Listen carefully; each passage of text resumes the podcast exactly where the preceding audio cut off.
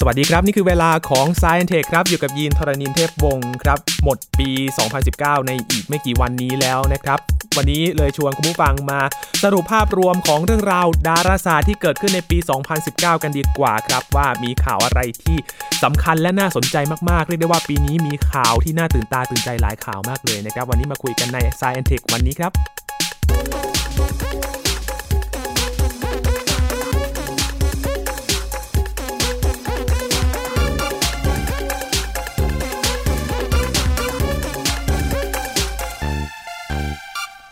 2019 น่าจะเป็นปีที่น่าจะเป็น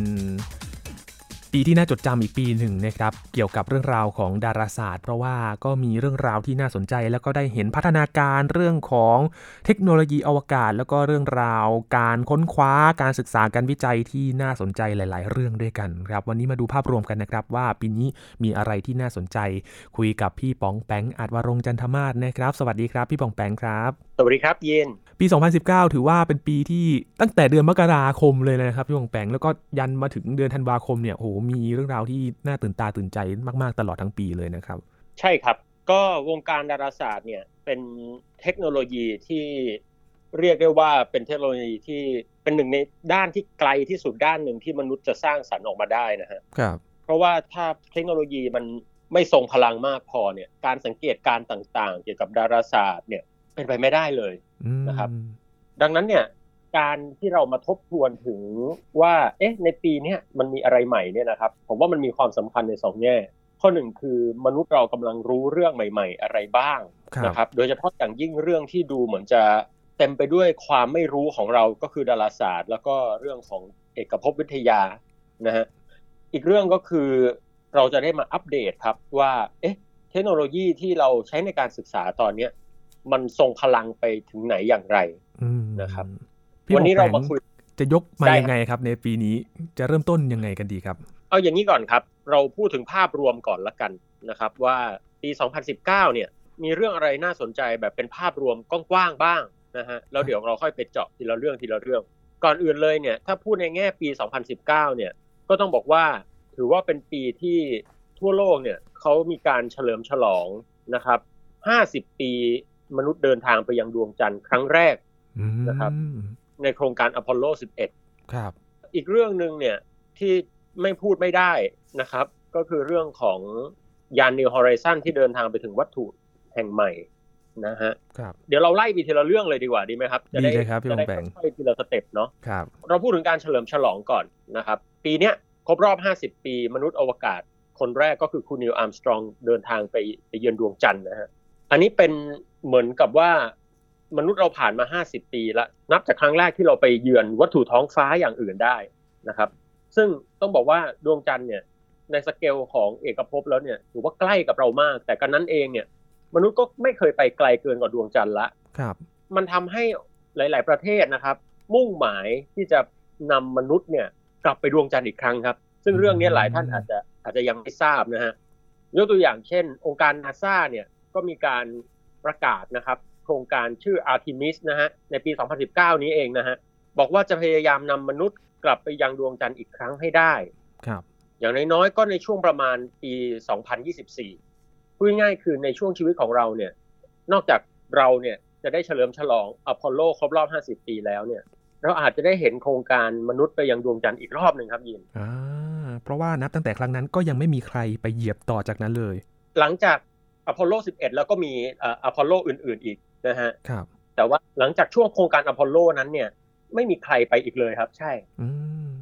คือถามว่ามนุษย์ไปดวงจันทร์ครั้งสุดท้ายเนี่ยก็น่าจะโครงการอพอลโล 17 นะฮะครับหลังจากนั้นอีกแต่ว่าหมดจากครั้งนั้นก็ไม่มีอีกเลย ดังนั้นเนี่ยถือว่าเป็นเรื่องสำคัญมาก และปี 2019 เนี่ยนาซาก็อาจจะถือว่าเป็นช่วงเวลาสำคัญด้วยนะฮะเขาก็เลยประกาศโครงการชื่อ Artemis ซึ่งจริงๆเขาก็พัฒนากันมาโดยตลอดนะครับครับ Artemis เนี่ยไว้มีโอกาสนะครับ ผมก็จะมาเล่าโดยละเอียดว่าในโครงการเนี้ยเขามีอะไรบ้างมีอะไรต้องนำร่องบ้างนะครับเอ่อจะมีการส่งดาวเทียมคิวบ์แซดนะฮะไปสำรวจดวงจันทร์ละเอียดยิบเลยครับ คราวนี้อ้าวคือคราวเนี้ยจะไม่ใช่แค่แบบไปเยือนแล้วก็กลับมาแบบยุคสงครามเย็นนะครับครับแต่ครั้งเนี้ยเขากะไปเยือนเพื่อที่จะ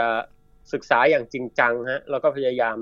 คิดว่าน่าจะมีจุดประสงค์เกี่ยวกับการสร้าง อะไรสักอย่างบนนั้นให้ได้ด้วยนะครับ อืม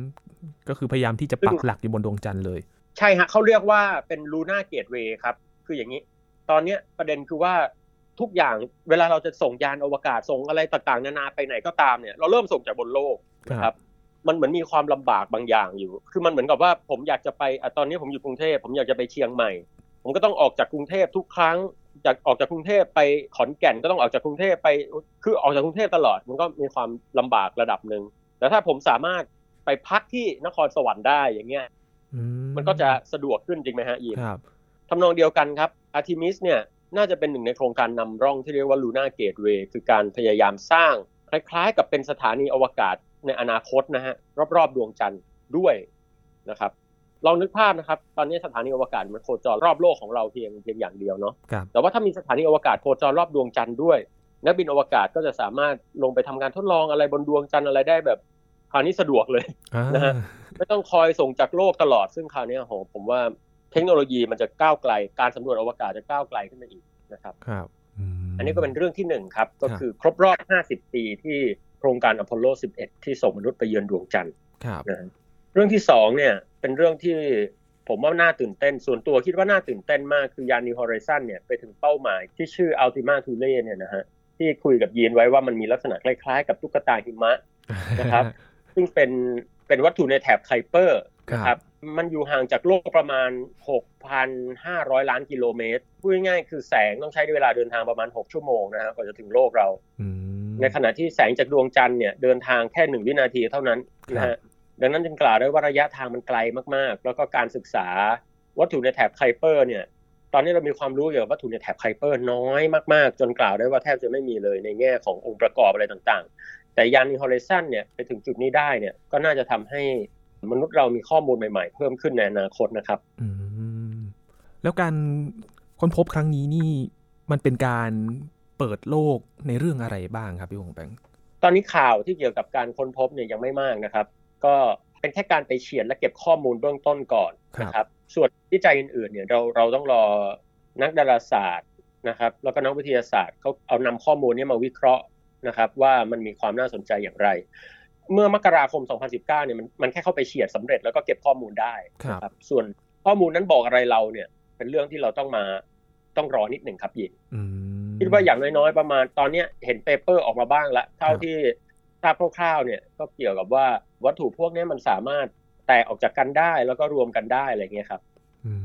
มเพราะคือว่าโดยทั่วไปเนี่ย ดาวเคราะห์อย่างโลกเราหรือว่าดาวเคราะห์น้อยอะไรเงี้ยฮะมันเป็นก้อนสำเร็จรูปมาอยู่แล้ว แต่ว่าวัตถุพวกที่อยู่ในแถบไคเปอร์เนี่ยอาจจะมีการแตกออกมาก่อนหรืออะไรพวกเนี้ยนะครับ คล้ายๆกับตัวดาวหางอะไรพวกเนี้ยนะฮะที่สามารถหลุดออกเป็นชิ้นก็ได้ แล้วก็อาจจะ วิ่งกลับมารวมรวมกันเป็นชิ้นเดียวกันหรืออะไรอย่างเงี้ยนะฮะอืมส่วนเดี๋ยวรายละเอียดไว้มีโอกาสผมจะเขียน แล้วก็มีโอกาสจะนำมาเล่าให้ท่านผู้ฟังฟังใน ช่องทางใดก็ว่ากันแล้วกันได้เลยครับ เพราะว่าวัตถุรูปร่างของมันเนี่ยก็ประหลาดมากๆเลยนะครับพี่หงแปงใช่ฮะวัตถุในเอกภพเนี่ย โดยเฉพาะอย่างยิ่งพวกดาวเคราะห์เนี่ยนะฮะเราคุ้นเคยว่ามันต้องกลมนะครับครับดาวเคราะห์ดาวอะไรพวกเนี้ย แต่พวกดาวเคราะห์น้อยเนี่ย แรงโน้มถ่วงของมันเนี่ย ไม่ได้มากจนเกินไป ดังนั้นมันก็อาจจะมีรูปร่างประหลาดๆได้เยอะครับ ใช่อืมดาวเคราะห์น้อยบางดวงก็อาจจะคล้ายๆ มันฝรั่งคล้ายๆ กับอะไรไป แต่ว่าอย่างอย่างดวงเนี้ยนะฮะตัวอัลติมาทูเล่เนี่ย ดันไปคล้ายกับตุ๊กตาหิมะ เออนะฮะอืมซึ่งยิ่งศึกษาไปเนี่ย เรายิ่งเราคงจะยิ่งได้เห็นครับ ว่ามันความประหลาดพวกนี้เกิดจากอะไรนะฮะครับข่าวที่สามนี่ก็น่าสนใจครับ ในปี 2019 เนี่ย ประเทศจีนนะฮะเป็นประเทศที่เป็นมหาอำนาจด้าน ด้านดาราศาสตร์ไปแล้วนะครับ ด้านอวกาศไปแล้ว จริง ๆ เป็นมาระยะหนึ่งแล้วนะคครัรับบแต่ว่าล่าสุดเนี่ยจีนเองเริ่มสร้างประวัติศาสตร์มากขึ้นทุกทีทุกทีนะฮะ ซึ่งอืมในเทปหน้าเนี่ยผมจะเล่าเรื่องโครงการอวกาศในปี 2020 ของจีนให้ฟังด้วยโอ้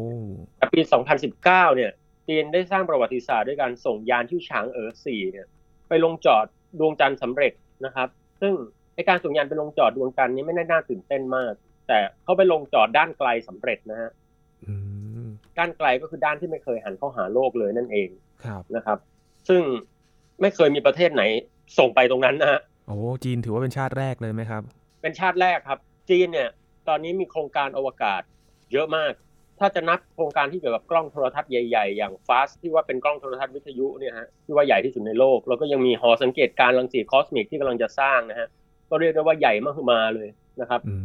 เขาทุ่มเทด้านนี้อย่างจริงจังมาก ๆ ตอนนี้ครับ เรียกว่าตีตื้นสหรัฐอเมริกาแล้วก็รัสเซียไปแล้วด้วย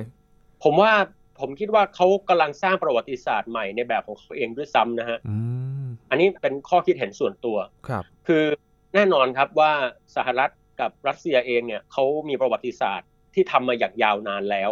แต่ว่าหลักๆ แล้วในการสำรวจครั้งนั้นเป็นเรื่องของสงครามเย็นนะฮะในการส่งมนุษย์ไปอะไรทั่วพวกนั้นนะฮะเป้าหมายทางวิทยาศาสตร์เนี่ย เป็นเรื่องรองนะครับครับ แต่ครั้งนี้จีนผมคิดว่ามันก็อาจจะมีเรื่อง politics หรือการเมืองอยู่บ้าง แต่กลายเป็นว่าเขาพยายามทุ่มด้านวิทยาศาสตร์ ด้านดาราศาสตร์พวกนี้เต็มที่ แล้วผมคิดว่าคนในชาติของเขาด้วยนะฮะก็จะเกิดความรู้สึกมีแรงบันดาลใจมีความภูมิใจอะไรบางอย่าง นอกเหนือจากมีงานวิทยาศาสตร์ที่ทั่วโลกยอมรับด้วยนะครับครับ แล้วก็แน่นอนฮะการส่งยานไปยังดวงจันทร์เนี่ยเป็นเรื่องที่มีเป็นปกติ แต่เขาหาเหลี่ยมหามุมที่แบบ เออ มันมีประวัติศาสตร์ที่ไม่เคยมีใครส่งไปด้านไกลเขาก็ส่งไปนะครับ ซึ่งในการวิเคราะห์ต่างๆ เนี่ยตอนนี้แน่นอนเราเรารอผลอยู่นะครับ คืองานวิจัยเก็บข้อมูลมาหนึ่งปีเนี่ยเราอาจจะยังบอกอะไรไม่ได้มาก เรื่องนี้ต้องรอกัน เดี๋ยวเรื่องต่อไปนะฮะอาจจะเป็นเรื่องเศร้านิดนึงครับยินครับ ยานอวกาศชื่อ Opportunity หยุดการทำงานลงฮะยาน Opportunity เนี่ยเป็นยานที่ทางองค์การนาซาส่งไปลงดาวอังคารนะครับ แล้วก็ เก็บข้อมูลอะไรต่างๆ เกี่ยวกับธรณีเยอะมาก แต่ล่าสุดโดนพายุฝุ่นโดนดาวอังคารถล่มะครับ ยานก็เลยต้องปิดการทำงานลงอย่างสมบูรณ์นะครับเขาก็พยายามจะบูสต์พยายามจะอะไรอย่างถึงที่สุดละนะครับ แต่ก็ไม่ไหวละ ก็หยุดการทำงานดีกว่านะฮะหลังจากทำงานมานานราวๆโอ้โห เป็นสิบกว่าปีอะครับครับ หลังจากยาน Opportunity เนี่ยทำงานมาโอ้โหเป็นสิบกว่าปีเนี่ยนะครับแล้วก็เก็บข้อมูลมาเยอะมาก สุดท้ายก็ปิดการทำงานลงในปี 2019 นะครับอันนี้ก็เป็นเรื่องที่จะเรียกว่าน่าเศร้าก็ได้ แต่ว่าก็ต้องบอกว่าเป็นเรื่องปกตินะฮะยานอวกาศมีอายุการใช้งานจริงๆก็บอกว่ามันเป็นของที่มีอายุการใช้งานยาวนานมาก ๆ ที่มนุษย์ประดิษฐ์นะครับ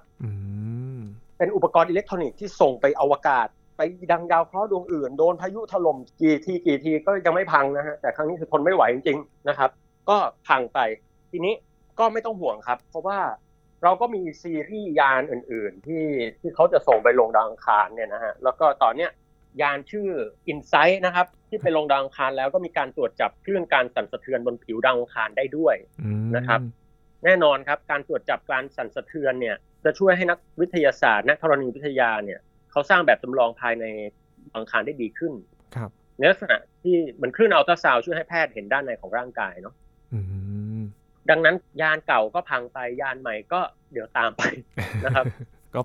แตะมือกันไปผลัดเปลี่ยนหน้าที่กัน ใช่ฮะ แล้วก็เดี๋ยวปีหน้าเนี่ยนะครับ ปี 2020 เนี่ยเดี๋ยวมีเรื่องตื่นเต้นเกี่ยวกับดาวอังคารจะเล่าให้ฟังเยอะเลย ใช้คาว่าเยอะเลยนะฮะเพราะว่าเทปหน้าเนี่ยผมก็เตรียมตัวมาสำหรับ ปี 2020 เลยครับ ว่าจะมีข่าวอะไรบ้าง แต่ตอนนี้เรามาสรุปปี 2019 ต่ออีกหน่อยนะฮะครับผมปี 2019 เป็นอีกปีครับ ที่นักดาราศาสตร์เนี่ยประกาศการค้นพบดวงจันทร์ของดาวเสาร์ครับยินเพิ่ม 20 ดวง จนตอนนี้ดาวเสาร์มีดวงจันทร์ไปแล้ว 82 ดวงนะฮะคณะดาวพฤหัสไปที่มีอยู่ 79 ดวงนะครับเยอะมากๆเลย เยอะครับ แล้วก็มีบางท่านถามผมว่า เอ๊ะทำไมไอ้ดวงจันทร์ดวงนี้ทำไมเพิ่งมาเจอนะครับตอบคือ หลาย ๆ ดวงนี่เขาก็เจอมาก่อนแล้วนะครับ แต่ว่าในการจะยืนยันว่าเป็นดวงจันทร์หรือเปล่าเนี่ยเขาจะต้องดูวงโคจรที่ชัดเจนนะครับ ว่ามันโคจรรอบดาวเสาร์หรือเปล่านะฮะคือไม่ใช่ว่าเอ๊ะมันเป็นวัตถุที่บังเอิญเข้ามาแถวนั้น หรืออะไรเราก็บอกว่าเป็นดวงจันทร์ก็ไม่ได้ โดยเฉพาะดาวเสาร์เนี่ยมันก็มีพวกแบบมีวงแหวนมีอะไรก็ต้องศึกษาอย่างละเอียดนะครับ ถึงจะ confirm ได้ใช่งานนี้เนี่ยก็มีคุณ Scott Sheppard นะฮะ คุณสกอตเนี่ยก็เป็นหนึ่งในนักดาราศาสตร์ที่มีผลงานเกี่ยวกับการหาดวงจันทร์ดาวพฤหัสมาเมื่อครั้งก่อนที่มาเป็น 79 ดวงเนี่ยนะครับ ก็ฝีมือคนเนี้ยนะฮะแล้วก็ครั้งเนี้ยก็เขาอีกแล้วนะครับ คุณ Scott Sheppard เนี่ยก็ยังติดตามเรื่องของดวงจันทร์ดาวเสาร์ศึกษากันอยู่จนค้นพบเพิ่มมาอีก ใช่ครับ คือเขาเป็นเจ้าแห่งการล่าดวงจันทร์เลยก็ว่าได้ครับเขาคือใช้คำนี้ได้เลยครับยิน เพราะว่าเขาก็ หาดวงจันทร์ดาวเสาร์ดวงจันทร์ดาวพฤหัสนะฮะพวกดาวหางครับ พวก minor planet หรือดาวเคราะห์น้อยนะครับ ค้นพบเต็มไปหมดเลย คือชีวิตเนี้ยพอค้นพบมาเยอะมากนะฮะค้นพบดวงจันทร์ดาวยูเรนัสอีกอืมนะฮะดวงจันทร์ดาวเนปจูนก็มี อุ้ยคุณ Scott Sheppard เนี่ยเก่งมากนะครับโอ้จริง ๆก็แหมอยากสัมภาษณ์แกเหมือนกันนะฮะครับทำไมถึง ล่าดวงจันทร์เยอะขนาดนี้ ใช่ครับ แล้วก็คือการการเก็บข้อมูลก็เหนื่อยละนะฮะต้องเขียนโปรแกรมต้องอะไร แล้วก็เอาข้อมูลมาวิเคราะห์มาอะไรโอ้โห คือ ผมว่าเขามีแพชชั่นที่แรงกล้ามากนะครับอืมเรามาเรื่องต่อไปครับนะครับ เรื่องต่อไปเนี่ยจะเป็นเรื่องเกี่ยวกับหลุมดำนะฮะปีนี้เนี่ยถ้าจำไม่ผิดคือผมอาจจะไม่ได้เล่าโดยละเอียดนะครับ แต่ว่าจริงๆผมก็ได้ทำสรุปข่าวดาราศาสตร์ไว้แล้ว แต่ว่าผมไม่ได้ลงเรื่องนี้นะครับ หลายคนอาจจะสงสัยว่าทำไมผมไม่เล่าเรื่องนี้คำตอบคืออย่างนี้ครับ คือช่วงประมาณประมาณเดือนเมษาเนี่ยกล้องโทรทัศน์ชื่อ Event Horizon นะฮะเขาถ่ายภาพหลุมดำที่ใจกลางกาแล็กซีชื่อ M87 ได้ ไม่แน่ใจว่าท่านผู้ฟังอาจจะจำไม่ได้นะครับ ผมจะย้อนกลับไปนิดนึง ภาพหลุมดำที่ถ่ายออกมาจะเป็นดำๆนะครับ แล้วก็มีขอบหลุมดำเรื่อๆนะครับ เป็นส้มๆ เหลืองๆนะฮะ แล้วตรงกลางก็ดำสนิทเลยครับนะฮะ อันนี้อันนี้ยีนพอจำได้ไหมฮะ ภาพอาจจะไม่ได้ชัดเจนมากนัก แต่ว่ามันมีเขาลางของความเป็นหลุมดำอยู่ ใช่ครับ ซึ่งมันก็เป็นข่าวฮือฮาว่าโอ้โหเนี่ยเป็นภาพถ่ายหลุมดำภาพแรกอะไรต่างๆนานานะครับ ซึ่งผมเองเนี่ยไม่ได้เอาตรงๆเลยนะ อันนี้เป็นความคิดเห็นส่วนตัวนะครับ ตอนที่ข่าวนี้ออกมาแล้วเขาบอกว่านี่เป็นภาพหลุมดำภาพแรกเนี่ย ผมไม่ค่อยตื่นเต้นเท่าไหร่นะ ผมอธิบายนิดนึงคือหลุมดำเนี่ยเป็นเรื่องที่คนทั่วไปก็สนใจอยู่แล้วนะฮะว่ามันมีจริงหรือไม่มันคืออะไรเป็นยังไงอะไรยังไงเรื่องเนี้ย แต่ทีนี้พอพอเราพูดว่ามันเป็นหลุมดำภาพแรกเนี่ยมันก็ต้องมาคุยกันว่าเอ๊ะเอางี้ก่อนมนุษย์เคยตรวจจับหลุมดำได้หรือเปล่าคำตอบคือมนุษย์เคยตรวจจับได้ก่อนหน้านี้มานานแล้วนะฮะครับเราตรวจจับทั้งทางอ้อมอะไรต่างๆ นานารวมทั้งรังสีที่มันแผ่ออกมาจากจานรอบๆ หลุมดำเราเจอมานานแล้วเป็นหลายสิบปีแล้วนะฮะ แล้วถามว่าเราเคยถ่ายภาพไหม เราเคยถ่ายฮะ เราเคยจับภาพได้ โอเค มันอาจจะไม่ชัดเท่านี้ แต่เราเคยจับภาพได้แน่นอนนะครับ แล้วก็หลายภาพด้วยนะฮะอืมคือมีหลายอย่างที่ผมคิดว่า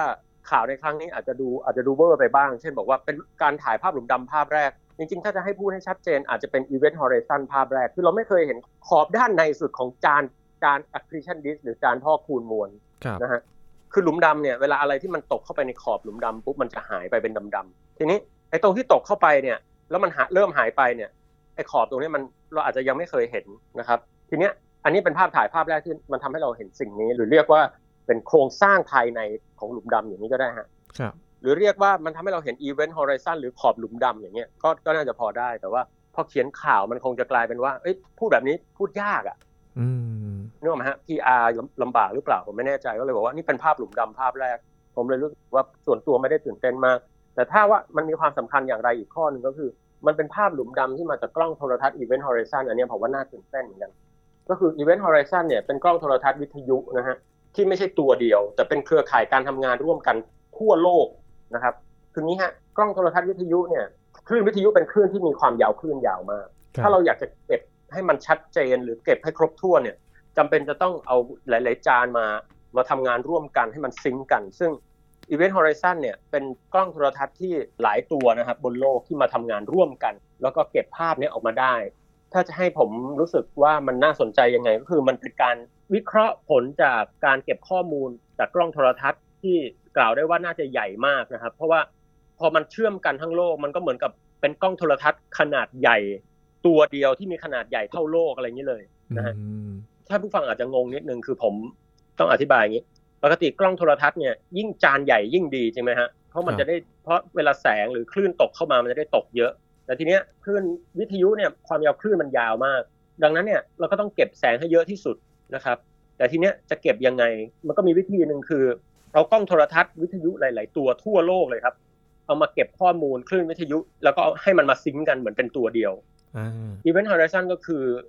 การเชื่อมกล้องโทรทัศน์ที่กระจายอยู่ทั่วทั้งโลกเนี่ยนะฮะที่เขาเข้าร่วมโครงการเนี่ย มาซิงก์กันให้เป็นเหมือนตัวเดียว แล้วก็กลายเป็น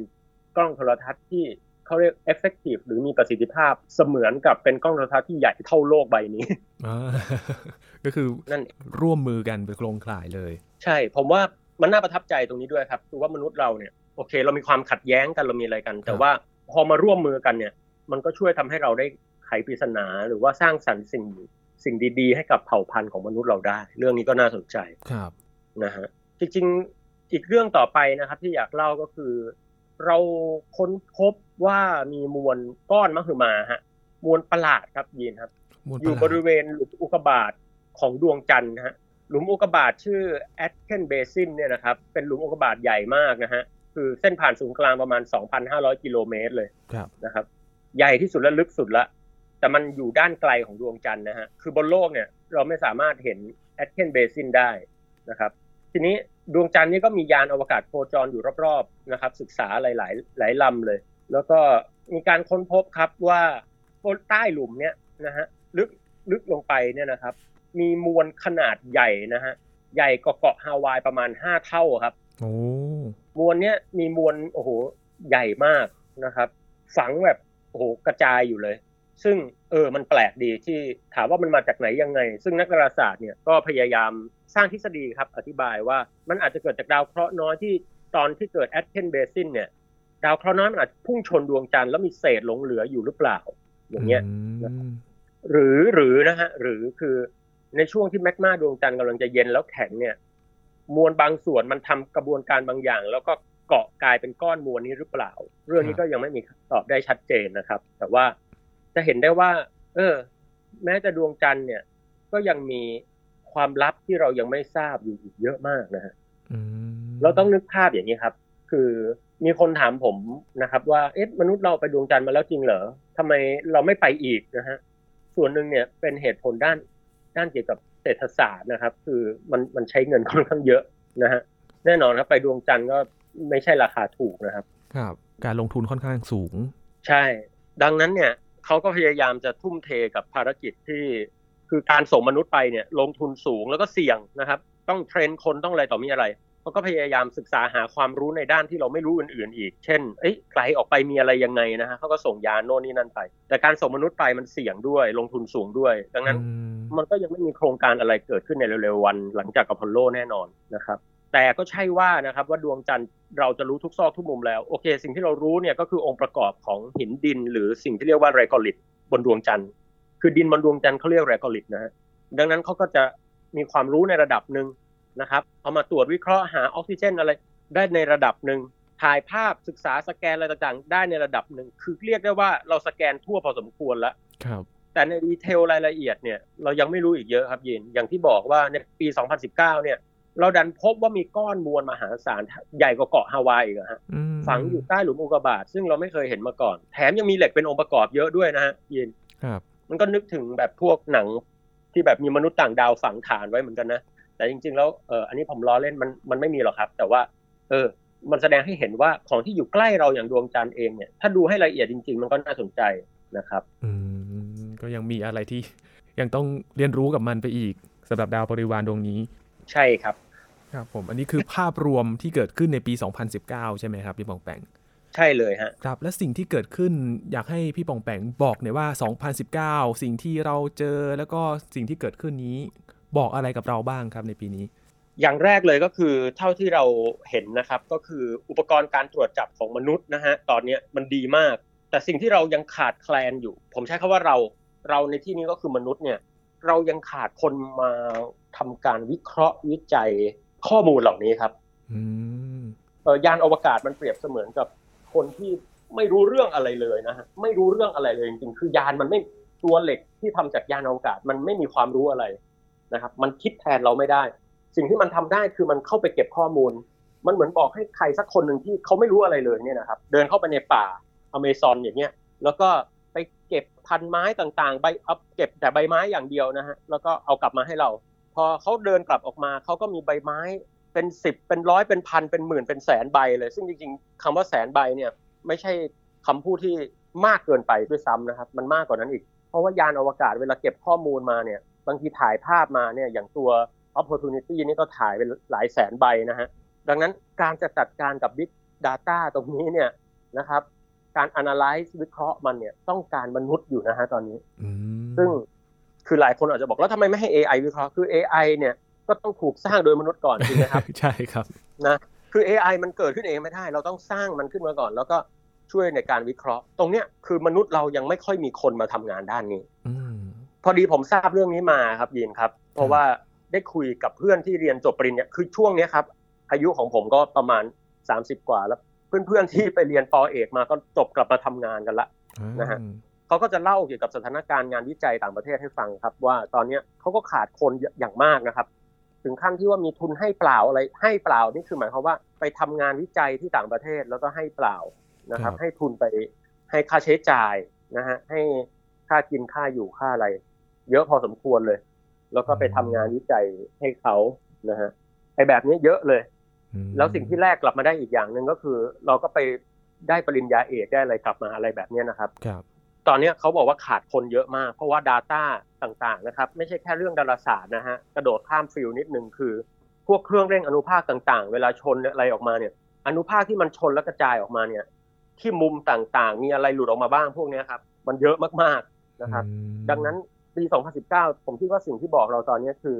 ตอนเนี้ยวิทยาศาสตร์เองขาดแคลนนักดาราศาสตร์ ด้านการจัดการข้อมูลเหล่านี้ด้วยครับนะครับ และอุปกรณ์เราพัฒนาไกลจนกระทั่งเราสามารถเก็บข้อมูลได้มากมายมหาศาลแล้ว แต่สเต็ปต่อไปผมคิดว่าคือการ management data พวกนี้นะฮะซึ่งปี 2020 เนี่ยเป็นอีกปีที่น่าสนใจ เพราะเขากำลังจะก้าวกระโดดไปเก็บข้อมูลเพิ่มขึ้นมาอีกนะฮะโอ้เนี่ยผมมองอย่างนี้ครับว่าใครก็ตามที่เรียนด้านวิทยาศาสตร์ แล้วสามารถเขียนโปรแกรมได้จัดจัดการพวก Big Data ได้นะฮะก็จะได้เปรียบนะครับ เปิดช่องทางให้กับคนที่สนใจตอนนี้ ใช่ครับยครับ นี่คือภาพรวมปี 2019 นะครับที่ทำให้เราเห็นว่าวงการดาราศาสตร์ ในปีนี้ก้าวไกลไปถึงไหน และ ปี 2020 ในเทปหน้านะครับ เราก็ยังคงคุยกับพี่ปองแปงกันต่อมาดูว่าว่าทิศทางของปี 2020 นี้มีเรื่องอะไรที่น่าสนใจกันบ้างนะครับ วันนี้ขอบคุณพี่ปองแปงมาก ๆ เลยครับ ครับ ยินดีครับครับสวัสดีครับ นี่คือ Science Tech วันนี้นะครับ คุณผู้ฟังติดตามรายการกันได้ที่ thaipbsradio.com ครับช่วงนี้ยินทรณินเทพวงศ์พร้อมกับพี่ปองแปงอาจวรงค์จันทมาศลาคุณผู้ฟังไปก่อนนะครับ สวัสดีครับ